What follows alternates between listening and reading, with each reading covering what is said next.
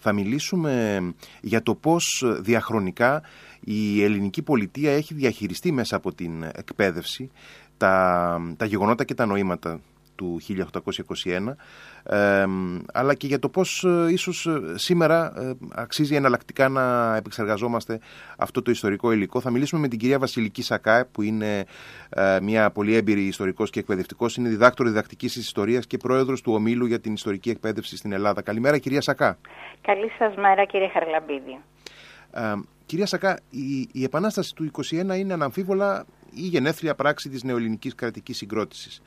Πώς την προσέγγισε διαχρονικά η ελληνική πολιτεία μέσα στο πλαίσιο της εκπαιδευτικής πολιτικής; Έχει πολύ ενδιαφέρον να δούμε πώς προσέγγισε η ελληνική εκπαίδευση και η ελληνική πολιτεία το θέμα της Επανάστασης.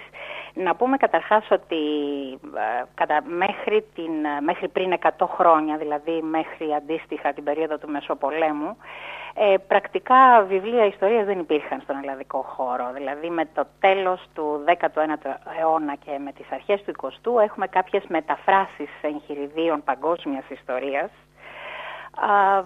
από τα αγγλικά κυρίως ή τα γαλλικά που χρησιμοποιούνται σε κάποια σχολεία. Όμως ε, το ρόλο των σχολικών εγχειριδίων τον παίζουν και αναγνωστικά τα οποία αναγνωστικά είναι γεμάτα από ιστορικές αναφορές. Και όχι απλά ιστορικές αναφορές, βασικά επικεντρώνονται σε τρία σημεία της ε, ελληνικής ιστορίας. Ε, στην αρχαία ελληνική ιστορία είναι πάρα πολύ σημαντικό, άλλωστε και οι μεταφράσεις όπως σας είπα κυρίως αρχαιοελληνική ιστορία ήταν, στην ε, άλωση της Κωνσταντινούπολης και στο τέλος του Βυζαντίου και βεβαίως κυρίως στην ελληνική επανάσταση. Ε, δεν ήταν ίδιος ο τρόπος που προσέγγιζαν την ελληνική επανάσταση και το όλο θέμα το 19ο αιώνα με τον τρόπο που τον προσέγγιζαν στον 20ο αιώνα. Ε, τα δύο πολύ μεγάλα και πολύ επιδραστικά ε, αναγνωστικά παύλα ιστορικά εγχειρίδια που πρώτα εμφανίστηκαν τον 19ο αιώνα ο Γεροστάθης του Μελά το 1858 ε, και αργότερα την περίοδο του Βενιζέλου ε, τα ψηλά βουνά είναι τα εγχειρίδια εκείνα τα οποία άφησαν το στίγμα τους για τις προσεγγίσεις της ελληνικής επανάστασης.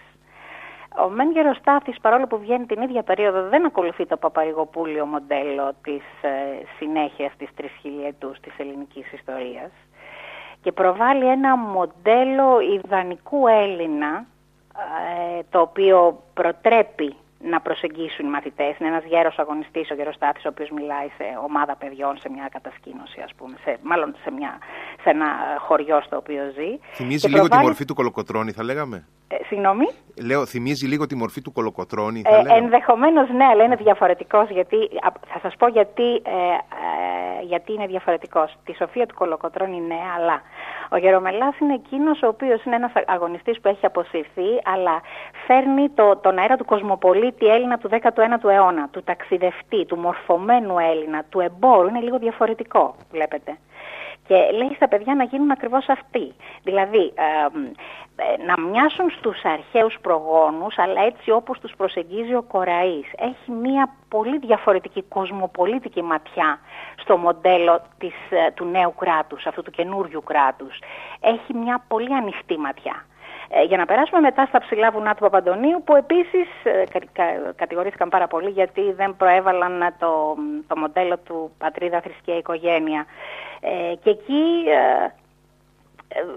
ο, ο Βενιζέλος και βέβαια η ομάδα των Δελμούζου, Γλινού και Τριανταφλίδη που παρήγαγαν το εγχειρίδιο παρουσίαζαν μια διαφορετική, μια έτσι ε, πολυσυλλεκτική προσέγγιση του ελληνικού παρελθόντος. Αλλά σημασία έχει πώς αντιμετωπίζει η ελληνική εκπαίδευση τα τελευταία 100 χρόνια την Ελληνική Επανάσταση. Mm-hmm. βεβαίως είναι η Ελληνική Επανάσταση η σφραγίδα της ταυτότητάς μας. Έτσι. Είναι, είναι το ελληνικό κράτος. Πριν από αυτή δεν υπήρχε ελληνικό κράτος. Το ελληνικό κράτος λοιπόν βασίζεται σε αυτή την καταστατική ε, δημιουργία ενός μιας άλλης πρότασης που απέχει πάρα πολύ, τουλάχιστον επιχειρεί να αποστασιοποιηθεί από ό,τι προηγήθηκε.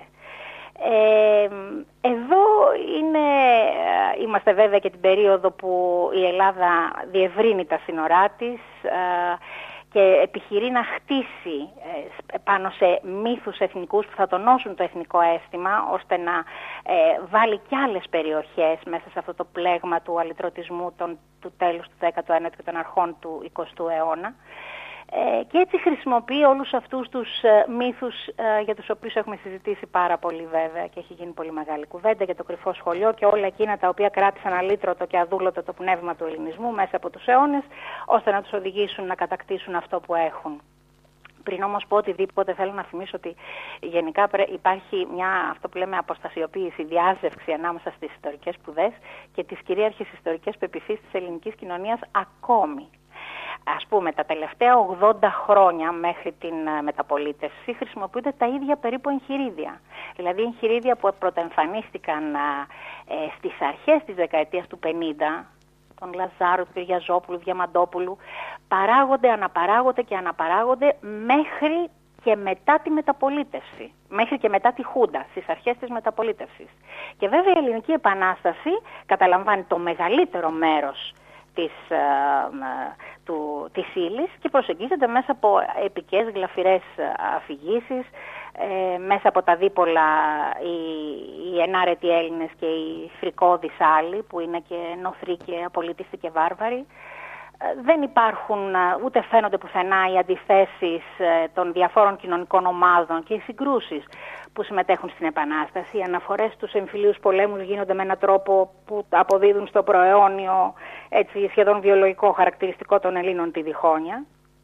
Δεν έχουμε δηλαδή ε, ούτε αναλύσεις ούτε αιτιολογικές προσεγγίσεις που να εξηγούν πέντε πράγματα, όπως πάρα πολύ ωραία τα ανέλησε ο κύριος Μανιτάκης προηγουμένως. Ε, και βεβαίως ε, οπτικοποιείται ο αγώνας μέσα από τα πολύ γνωστά εμβληματικά έργα των Γίζη του Πίτερ Φον Χέσ ο οποίος ε, ε, έτσι παρουσιάζει όχι μόνο τον αγώνα των Ελλήνων αλλά και ε, ας πούμε την, το λάβαρο της Αγίας Λάβρας που υψώθηκε και όλα εκείνα τα οποία λειτουργούν ως σύμβολα στα οποία επανερχόμαστε και επανερχόμαστε ακόμα και όταν αλλάζουν τα πράγματα. Η Χούντα ενισχύει βέβαια αυτό και μάλιστα το ενισχύει και με τελετές. Οι επιτελέσεις ας πούμε της Επανάστασης ε, ε, την περίοδο των εθνικών γιορτών είναι πάρα πολύ συγκεκριμένες. Ε, συμπλέκονται με, την, ε, με τις γιορτές της πολεμικής αρετής των Ελλήνων. Ο Φώτος, ο Φώτος Λαμπρινός τα περιγράφει πάρα πολύ ωραία. Λέει πως συμπλέκονται πώς βγαίνουν οι αρχαίοι πολεμιστές στο στάδιο, πίσω από αυτούς οι Βυζαντινοί, ε, ακολουθούν έφυποι οι επαναστάτες του 21, ενώ κατεβαίνουν και οι, ο εθνικός στρατός που αντιμετωπίζει τους κομμουνιστές. Ε, σας θυμίζω ότι τα 150 χρόνια γιορτάστηκαν κατά τη διάρκεια της Χούντας και τα σχολεία είχαν πλημμυρίσει από ε, όλες αυτές τις εικόνες που μέχρι πρόσφατα είχαμε στα σχολεία που ήταν τα πορτρέτα των αγωνιστών, οι ρίσεις των αγωνιστών και υποχρεωτικά δρόμενα με εγκύκλιο η Χούντα καθόριζε ότι πρέπει να γίνονται γιορτές ιδιαίτερα στην πρωτοβάθμια εκπαίδευση, θεατρικά δρόμενα που να αναπαριστούν το σούλι και το κρυφό σχολείο.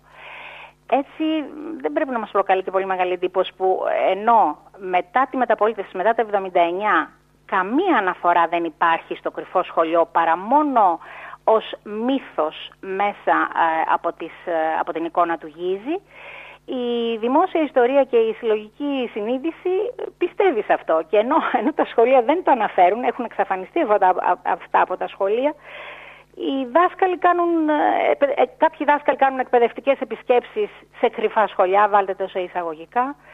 Και βεβαίως είναι πάρα πολύ δύσκολο να οικοδομηθεί μια έτσι ιστορική κουλτούρα που δεν είναι αντιφατική μέσα από όλα αυτά. Για να φτάσουμε μετά την περίοδο, οι μεγάλες αλλαγές γίνονται την περίοδο του Πασόκ, δεκαετία του 80 δηλαδή, που επιχειρούνται και λίγο διαφορετικές προσεγγίσεις που αφίστανται από, την, από τις προηγούμενες. Ας πούμε ο Βασίλης ο Κρεμιδάς το 1984 για το γυμνάσιο επικεντρώνεται σε ανάλυση οικονομικών και κοινωνικών συνθήκων. Γύρω από αυτές μετά περιλύσσονται τα στρατιωτικά γεγονότα. Έχουμε ολιστικές προσεγγίσεις που εξετάζουν την επανάσταση του 21 εντός του ευρωπαϊκού πολιτικού και ιδεολογικού πλαισίου. Είναι το βιβλίο των, του Γιώργου Κόκκιν και των συνεργαστών, το οποίο βέβαια καρατομήθηκε ε, λόγω της αναφοράς του στο Κυπριακό και στην, ε, στην Νεοκαβίτα τα βιβλία τα σύγχρονα, αυτό που είναι αυτή τη στιγμή στην τρίτη γυμνασίου, επίσης το προσεγγίζεις σε αυτό το πλαίσιο.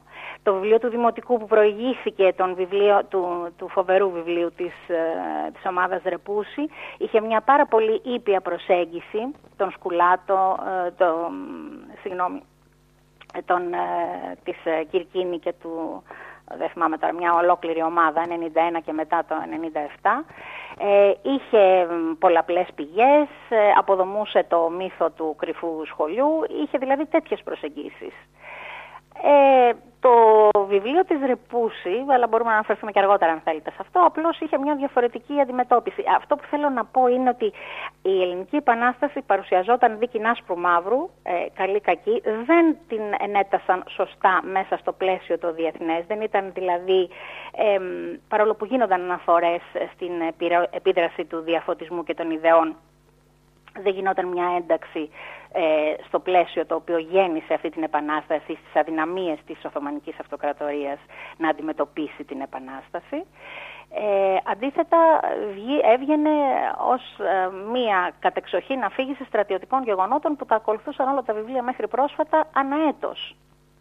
Για να φτάσουμε στο βιβλίο σήμερα και της Τρίτης Λυκείου που ε, αντικατέστησε το βιβλίο ε, του Κόκκινου όταν αποσύρθηκε, ε, με το μεγάλο διάλειμμα των εξαιρετικών βιβλίων πάλι που παράχθηκαν το 85 των, των Σκουλάτου, Δημακόπουλου και Κόνδη για το Λύκειο ε, που αφιέρωναν πάρα πολλές σελίδες μεν στην Επανάσταση αλλά την προσέγγιζαν ολιστικά από όλες τις απόψεις, καθημερινότητα, βίος των ε, ε, ανθρώπων κατά τη διάρκεια της Οθωμανικής κυριαρχίας, ε, εμπόλεμοι, αντιφάσεις, συγκρούσεις, όλα αυτά. Το σημερινό βιβλίο ακολουθεί λίγο έτσι συντηρητικές, παραδοσιακές ε, αναφορές και το βλέπουμε πάντοτε αυτό όταν δημιουργείται ένα πρόβλημα με ένα βιβλίο που εισάγει ας πούμε, μια καινοτόμα προσέγγιση επανερχόμαστε σε παλαιότερα σχήματα κυρίως για να καθησυχάσουν την κοινή γνώμη. Ε, ε, ουσιαστικά έχετε απαντήσει και στην ε, δεύτερη ερώτηση που είχα στο νου μου ε, κατά πόσο μπορούμε να ανοιχνεύσουμε σε αυτή τη διαδικασία και την επιρροή των πολιτικών μεταλλαγών της σύγχρονης ιστορίας μας αλλά ενδεχομένως και της, ε, της ορίμανσης, της εξέλιξης της ιστοριογραφίας θα έλεγα ευρύτερα. Ωστόσο υπάρχει μια αντίστοιξη, δηλαδή ενώ υπάρχει ε, όπως προδιαγράψατε υπάρχουν κάποια δείγματα απτά εξέλιξης στον τρόπο που αντιμετωπίζει η σχολική εκπαίδευση τη, την ιστορία του 21. Ε, ωστόσο είναι πάρα πολύ ισχυρά κάποια, κάποια μοτίβα στη, στο επίπεδο της κοινωνίας. Ναι, ναι, είναι, είναι οι αντιστάσεις αυτές που λέμε. Να καταλάβετε, για να ξαναέρθω πάλι, ας πούμε, γιατί προκλήθηκαν πόλεμοι της ιστορίας για τα βιβλία αυτά τα οποία αποσύρθηκαν, ιδιαίτερα την τελευταία δεκαετία. Το βιβλίο του Κόκκινου, ας πούμε, και το βιβλίο της Ρεπούση, ομάδας Κόκκινου και ομάδας Ρεπούση, γιατί είναι πάρα πολλοί συνεργάτες. Είχαν την επιμέλεια οι πανεπιστημιακοί αυτοί. Ε, η ομάδα Ρεπούση στο βιβλίο του Δημοτικού τι έκανε; Ε, Απλώς ε, προσέγγιζε και άλλες διαστάσεις και όχι μόνο το πολεμικό στοιχείο. Μάλιστα αυτό ήταν, ε, θα έλεγα, ε, ε, υπερβολικά, αν θέλετε, συντομευμένο. Όμως προσέγγιζε πτυχές κοινωνίας, πολιτισμού, καθημερινότητας, διεθνού περιβάλλοντος, προσέγγιζε το ρόλο της γυναίκας ξεχωριστά, το οποίο επίσης προκάλεσε μια αντίδραση. Πώς μπορείς να έχεις το πορτρέτο της Δόμνας Βυσβίζη, που δεν την ήξερε το Πανελλήνιο, τη Θρακιώτισσα, δίπλα από, την, δίπλα από τον ισότιμα με τον Κολοκοτρώνη. Μέχρι τότε στα βιβλία είχαμε μόνο τη Μαντώ Μαυρογένους και τη χείρα, πάντα χείρα μπουμπουλίνα, έτσι.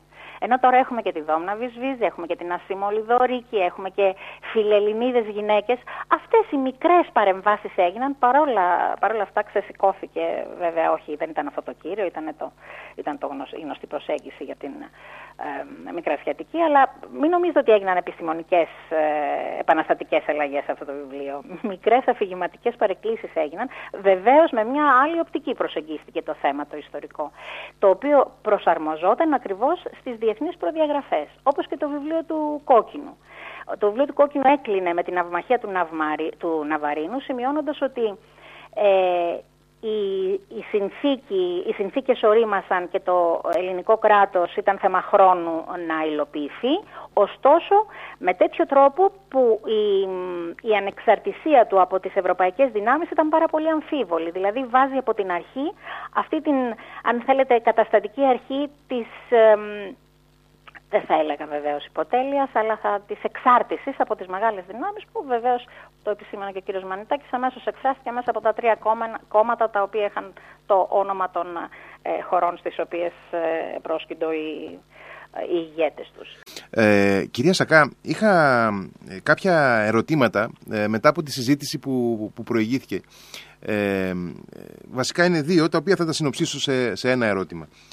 Αφενός, δημιουργείται εύλογα η απορία που, που έγκυται η, η ιδιαίτερη ισχύς και μακροημέρευση που έχει ο, ο μύθος, εν πάση περιπτώσει, η υπερβολική αυτή ε, πώς να το πω, η διασταλτική ερμηνεία του, του κρυφού σχολιού και ε, όλης αυτής της, ε, της αντίληψης αφενός. Και αφετέρου αφού στην εκπαίδευση, όπως ήδη είπατε από τον 19ο αιώνα ε, στα αναγνωστικά και ε, στα χρόνια της μεταπολίτευσης έχουμε μια σαφή μετατόπιση έστω και συντηρητική κάποιες φορές, αλλά οπωσδήποτε μετατόπιση σε σχέση με το παπαρηγοπουλικό ε, έτσι, οπτικό πεδίο.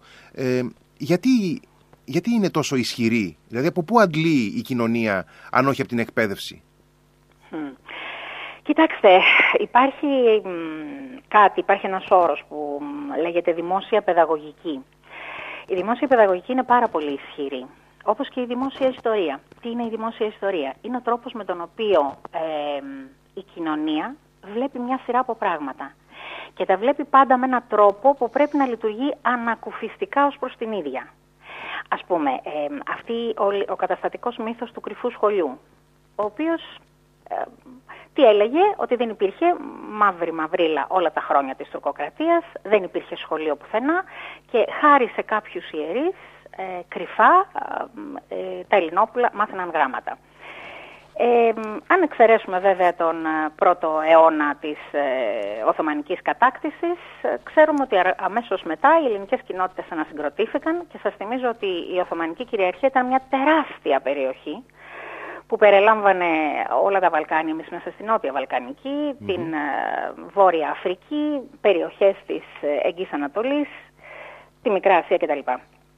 Σε αυτές τις περιοχές λοιπόν άνθησαν ελληνικές κοινότητες, οι οποίες ε, όχι μόνο ε, μπορούσαν να ασκούν ελεύθερα εκπαιδευτικές διαδικασίες και δραστηριότητες, αλλά ε, τα στοιχεία, στοιχεία από το 18ο ιδιαίτερα αιώνα που καταγράφουν τα σχολεία που λειτουργούσαν σε όλη την επικράτεια και στη Νότια Βαλκανική είναι εκπληκτικά. Και πραγματικά είναι απορίας άξιο γιατί δεν δίνουμε έμφαση σε αυτό.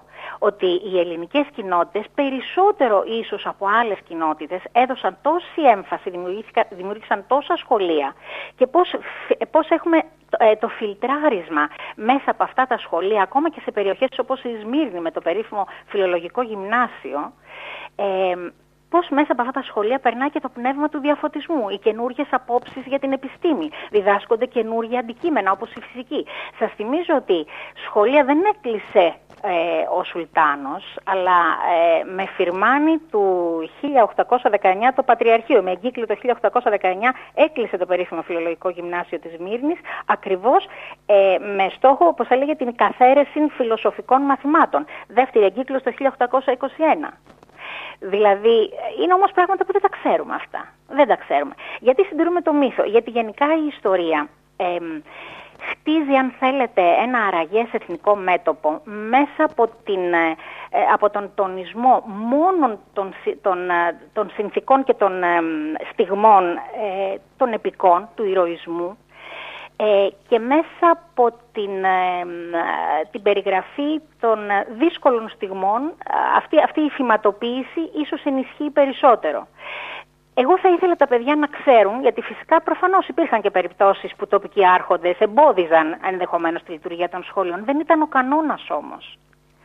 Και είναι φοβερό, ε, θα σας πω ένα περιστατικό που είναι πάρα πολύ αστείο. Όταν παρουσιαζόταν ένα βιβλίο σχετικό, το αναφέρει συνέχεια ο, ο, ο Χάρης Αθανασιάδης που έχει γράψει τα αποσυρθέντα βιβλία. Παρουσίαζε το βιβλίο στην Κέρκυρα και έλεγε όλα αυτά τα περί κρυφού σχολείου και τον πλησιάζει μία κυρία από το κρατήριο στο τέλος και του λέει πολύ στεναχωρήθηκα με αυτά που είπατε, πώς λέτε ότι δεν υπάρχει κρυφό σχολείο, ε, εδώ έχουμε και στην περιοχή μας και του υποδεικνύει μια περιοχή, πηγαίνουμε, μας έχουν πάει και της είπα πραγματικά αυτό είναι αξιο, αξιοθαύμαστο γιατί η Κέρκυρα δεν γνώρισε ποτέ τουρκοκρατία.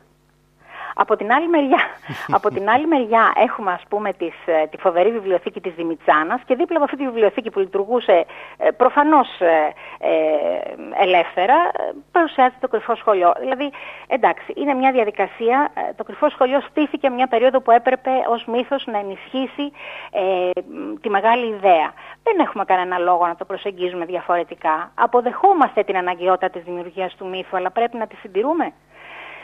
Αλλά ξέρετε, δεν συμβαίνει μόνο εδώ αυτό. Δηλαδή, ανάλογες καταστάσεις. Ακριβώς εκεί ήθελα να πάω, ακριβώς εκεί ήθελα να πάω αμέσως μετά.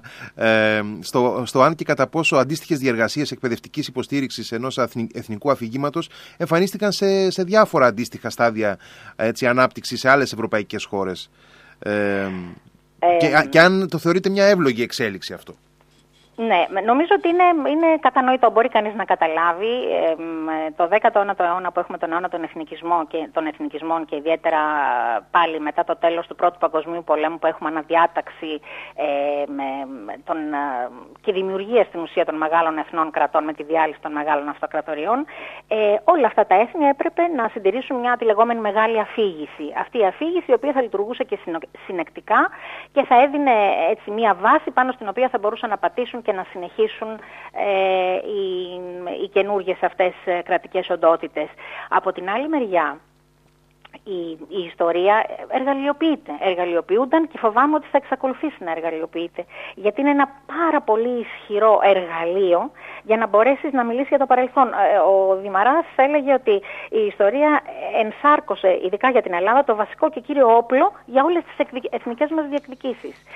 Αυτό ισχύει λίγος πολύ και σε άλλες χώρες, οι οποίες πρέπει να ενδυναμώσουν τα συνεκτικά τους στοιχεία και αξιοποιούν όλα αυτά τα στοιχεία ε, μέσα από την περιγραφή ε, κυρίως και την αφήγηση των, ε, των ηρωικών στιγμών, έτσι ώστε όλα τα έθνη να παρουσιάζονται αγωνιζόμενα υπέρ του δικαίου και βεβαίως ε, ως θύματα μέσα από παιχνίδια μεγάλων. Έχει ενδιαφέρον να δείτε και την τουρκική ιστορία πώς παρουσιάζει όλο αυτό η, η Ελλάδα παρουσιάζεται μέσα από τα τουρκικά βιβλία, ας πούμε, ως η αγαπημένη της Δύσης, σταθερά, και η Τουρκία ως ο απόβλητος, αλλά δεν θα ασχοληθούμε με αυτό ε, δεν μπορείς να αναφερθείς στο παρελθόν χωρίς κατά κάποιο τρόπο να αναφερθείς και στο παρόν. Αυτό είναι μια ε, αρχή την οποία πρέπει να την έχουμε στο μυαλό μας όταν προσεγγίζουμε την ιστορική αφήγηση των σχολικών εγχειριδίων.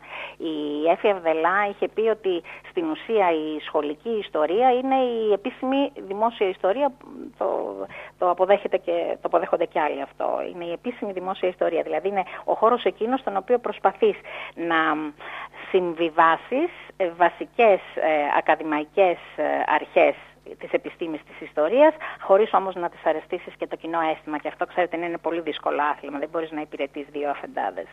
Και η ιστορία έχει πάντα συγκεκριμένες πειθαρχίες, τις οποίες πρέπει να σεβόμαστε. Είτε είναι η ιστορία του σχολείου, είτε είναι η ιστορία των ερευνητών της ε, ακαδημαϊκής κοινότητας. Γι αυτό, πολλές γι' αυτό η σχολική μας ιστορία έτσι χαρακτηρίζεται από αντιφάσεις. Έχει πολυπλοκότητα, έχει και ανορθολογισμό, έχει και αντιφάσεις. Ας πούμε, ένα βασικό στοιχείο, Εκκλησία και 21. Δεν είναι και αυτό άσπρο μαύρο. Δεν μπορείς να πεις ότι η επίσημη εκκλησία αντιστάθηκε και μπορεί να, νομίζω ότι μπορούμε να κατανοήσουμε τους λόγους. Είναι ένας πάρα πολύ ισχυρός θεσμός, ο οποίος συγκυβερνά. Ε, ε, η επίσημη εκκλησία δεν μπορεί παρά να αντισταθεί. Ξέρετε υπάρχει ένα πάρα πολύ ωραίο πρόγραμμα ε, το οποίο γίνεται μέσα από την πρωτοβουλία 21, το Ίδρυμα Λαμπράκη και ο όμιλος ο δικός μας, μας με το ρητορικό όμιλο ε, παίρνει μέρος, ε, με τίτλο «Ιστορικές αντιλογίες». Έχουμε επιλέξει λοιπόν 10 θεματικές ενότητες με θέματα τα οποία προσεγγίζονται διαφορετικά. Ε, το πρόγραμμα ξεκίνησε πιλωτικά φέτος σε 80 σχολεία ε, και θα, με την έγκριση βεβαίως του Ινστιτούτου Εκπαιδευτικής Πολιτικής και την επόμενη χρονιά ελπίζουμε και είμαστε σίγουροι ότι θα γενικευτεί, θα, δηλαδή θα ανοίξει ακόμα περισσότερο. Με τι ενδιαφέρον τα παιδιά ε, προσεγγίζουν αυτές τις αντιθετικές απόψεις οι οποίες δεν είναι πάντοτε η μία είναι η σωστή και η άλλη λάθος. Ένα θέμα έχει πολλές οπτικές, ούτε σημαίνει ότι όλες είναι ισότιμες. Αλλά αυτός ενδεχομένως είναι μια απάντηση στην επόμενη ερώτηση. Ήθελα να σας πω όμως αυτό που λέτε για το εξωτερικό το εξής. Αυτό το είδαμε να γίνεται πάρα πολύ πρόσφατα μετά την κατάρρευση του υπαρκτού σοσιαλισμού όπου όλες οι χώρες αυτές ξαναέστησαν το ιστορικό τους αφήγημα σε μια προσπάθεια να εξαφανίσουν το πρόσφατο παρελθόν, το οποίο ε, εύλογα το αντιμετώπιζαν απολύτως αρνητικά, ε, με αποτέλεσμα τώρα πια, τις τελευταίες, τα τελευταία 15 χρόνια, να έρχεται μια ισορροπία στα σχολικά τους εγχειρίδια. Να αντιμετωπίζουν δηλαδή με την κριτική αποστασιοποίηση και την πρόσφατη περίοδό τους, αλλά και την προηγούμενη. Ε, αυτό εκφράζεται με πολλούς τρόπους, γιατί η ιστορία δεν είναι μόνο μέσα από τα σχολικά εγχειρίδια. Θα σας θυμίσω το, το μεγάλο σκάνδαλο που έγινε ε, πρόσφατα στην Πολωνία, στο Μουσείο Δευτέρου Παγκοσμίου Πολέμου στο Γκτάνσκ, στο οποίο ανεξάρτητη ακαδημαϊκή κοινότητα Πολωνών και Ευρωπαίων ιστορικών ε, έφτιαξαν μία αφήγηση στο μουσείο εξαιρετική, το έχω επισκεφτεί το μουσείο και η κυβέρνηση, η καινούργια το 2018, ε, άλλαξε εντελώς την αφήγηση του, του μουσείου. Απέλησε βέβαια τους curators όλους.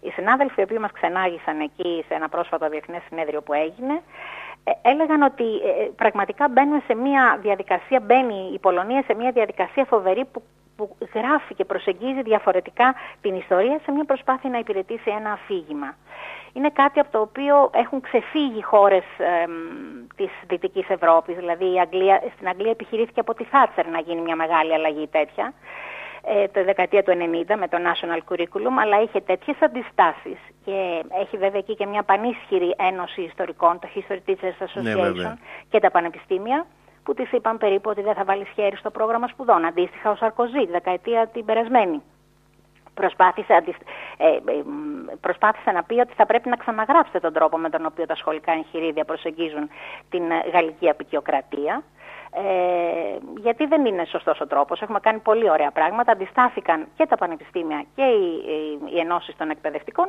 και δεν έγινε κάτι τέτοιο. Ή ας πούμε δεν μπορεί να διανοηθεί το Βέλγιο ε, ή η Ελβετία ε, που έγιναν και εκεί απόπειρες να εξοραϊστεί λίγο η συνεργασία με τους Γερμανούς την περίοδο της κατοχής ή ο τρόπος με τον οποίο λειτουργήσε η Ελβετία την περίοδο ή την περίφημη ιδιαιτερότητά της. Οι απόπειρες αυτές ε, απέτυχαν γιατί υπάρχει μια ισχυρή ανεξάρτητη ακαδημαϊκή κοινότητα και η εκπαίδευση παρόλο που σε όλες τις χώρες η εκπαιδευτική πολιτική εκφράζεται μέσα από, το, από τις διαφορετικές προσεγγίσεις των κυβερνώντων δεν υπάρχουν αυτές οι τεράστιες, αυτοί, αυτοί οι δίκοι εκκρεμούς μετατόπισης που πολλές φορές βλέπουμε στα ελληνικά εγχειρίδια. Ε, για να προλάβουμε, να, να προλάβουμε να σχολιάσουμε και, και κάτι που θεωρώ έτσι εξαιρετικά ενδιαφέρον.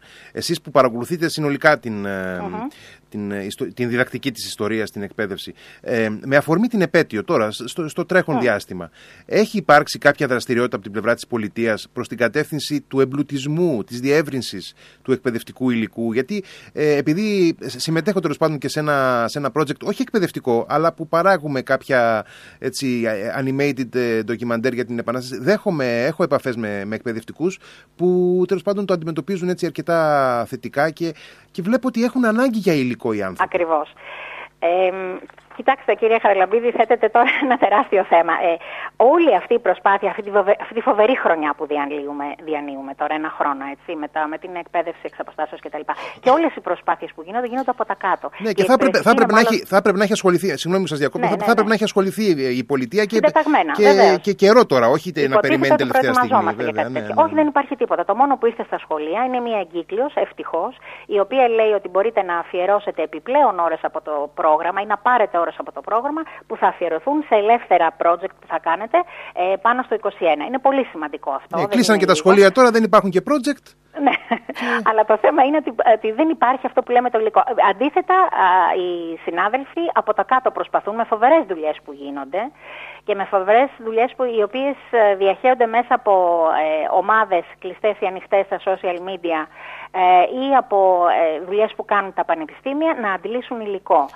Ε, μπορούν όμως να κάνουν πάρα πολλά πράγματα. Δηλαδή οι, οι συνάδελφοι πρέπει να και μπορούν να προσεγγίσουν τα θέματα αυτά ε, μόνο με έναν τρόπο που θα κινητοποιήσει τα παιδιά για να, είναι, να, να νοηματοδοτηθεί διαφορετικά αυτό το 21. Γιατί μας ενδιαφέρει τα 21, τι, το 21, τι σημαίνει 200 χρόνια, τι ακριβώς γιορτάζουμε, να κοιτάξουμε τον εαυτό μας τον καθρέφτη, να αναστοχαστούμε.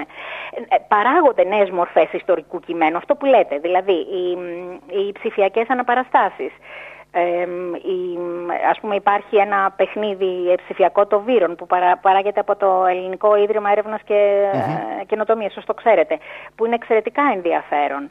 Ε, ο, το βασικό είναι να συνδεθεί το σήμερα με το χθες γιατί το σήμερα βάζει πάντοτε, πάντοτε τα ερωτήματα τα ιστορικά και εκεί να παλέψουν οι συνάδελφοι να εμπλέξουν τα παιδιά σε μια διαδικασία ενεργητική και ανακαλυπτική ώστε να μπορέσουν να δουν πέντε πράγματα. Ας πούμε, συνάδελφος πρόσφατα από τη Θεσσαλονίκη, η οποία δουλεύει σε ένα σχολείο, σε ένα γυμνάσιο, η Καταρίνα Προκοπίου θα πω το όνομά της γιατί είναι φοβερή ε, εκπαιδευτικός, ε, δουλεύει αξιοποιώντας τα graphic novels.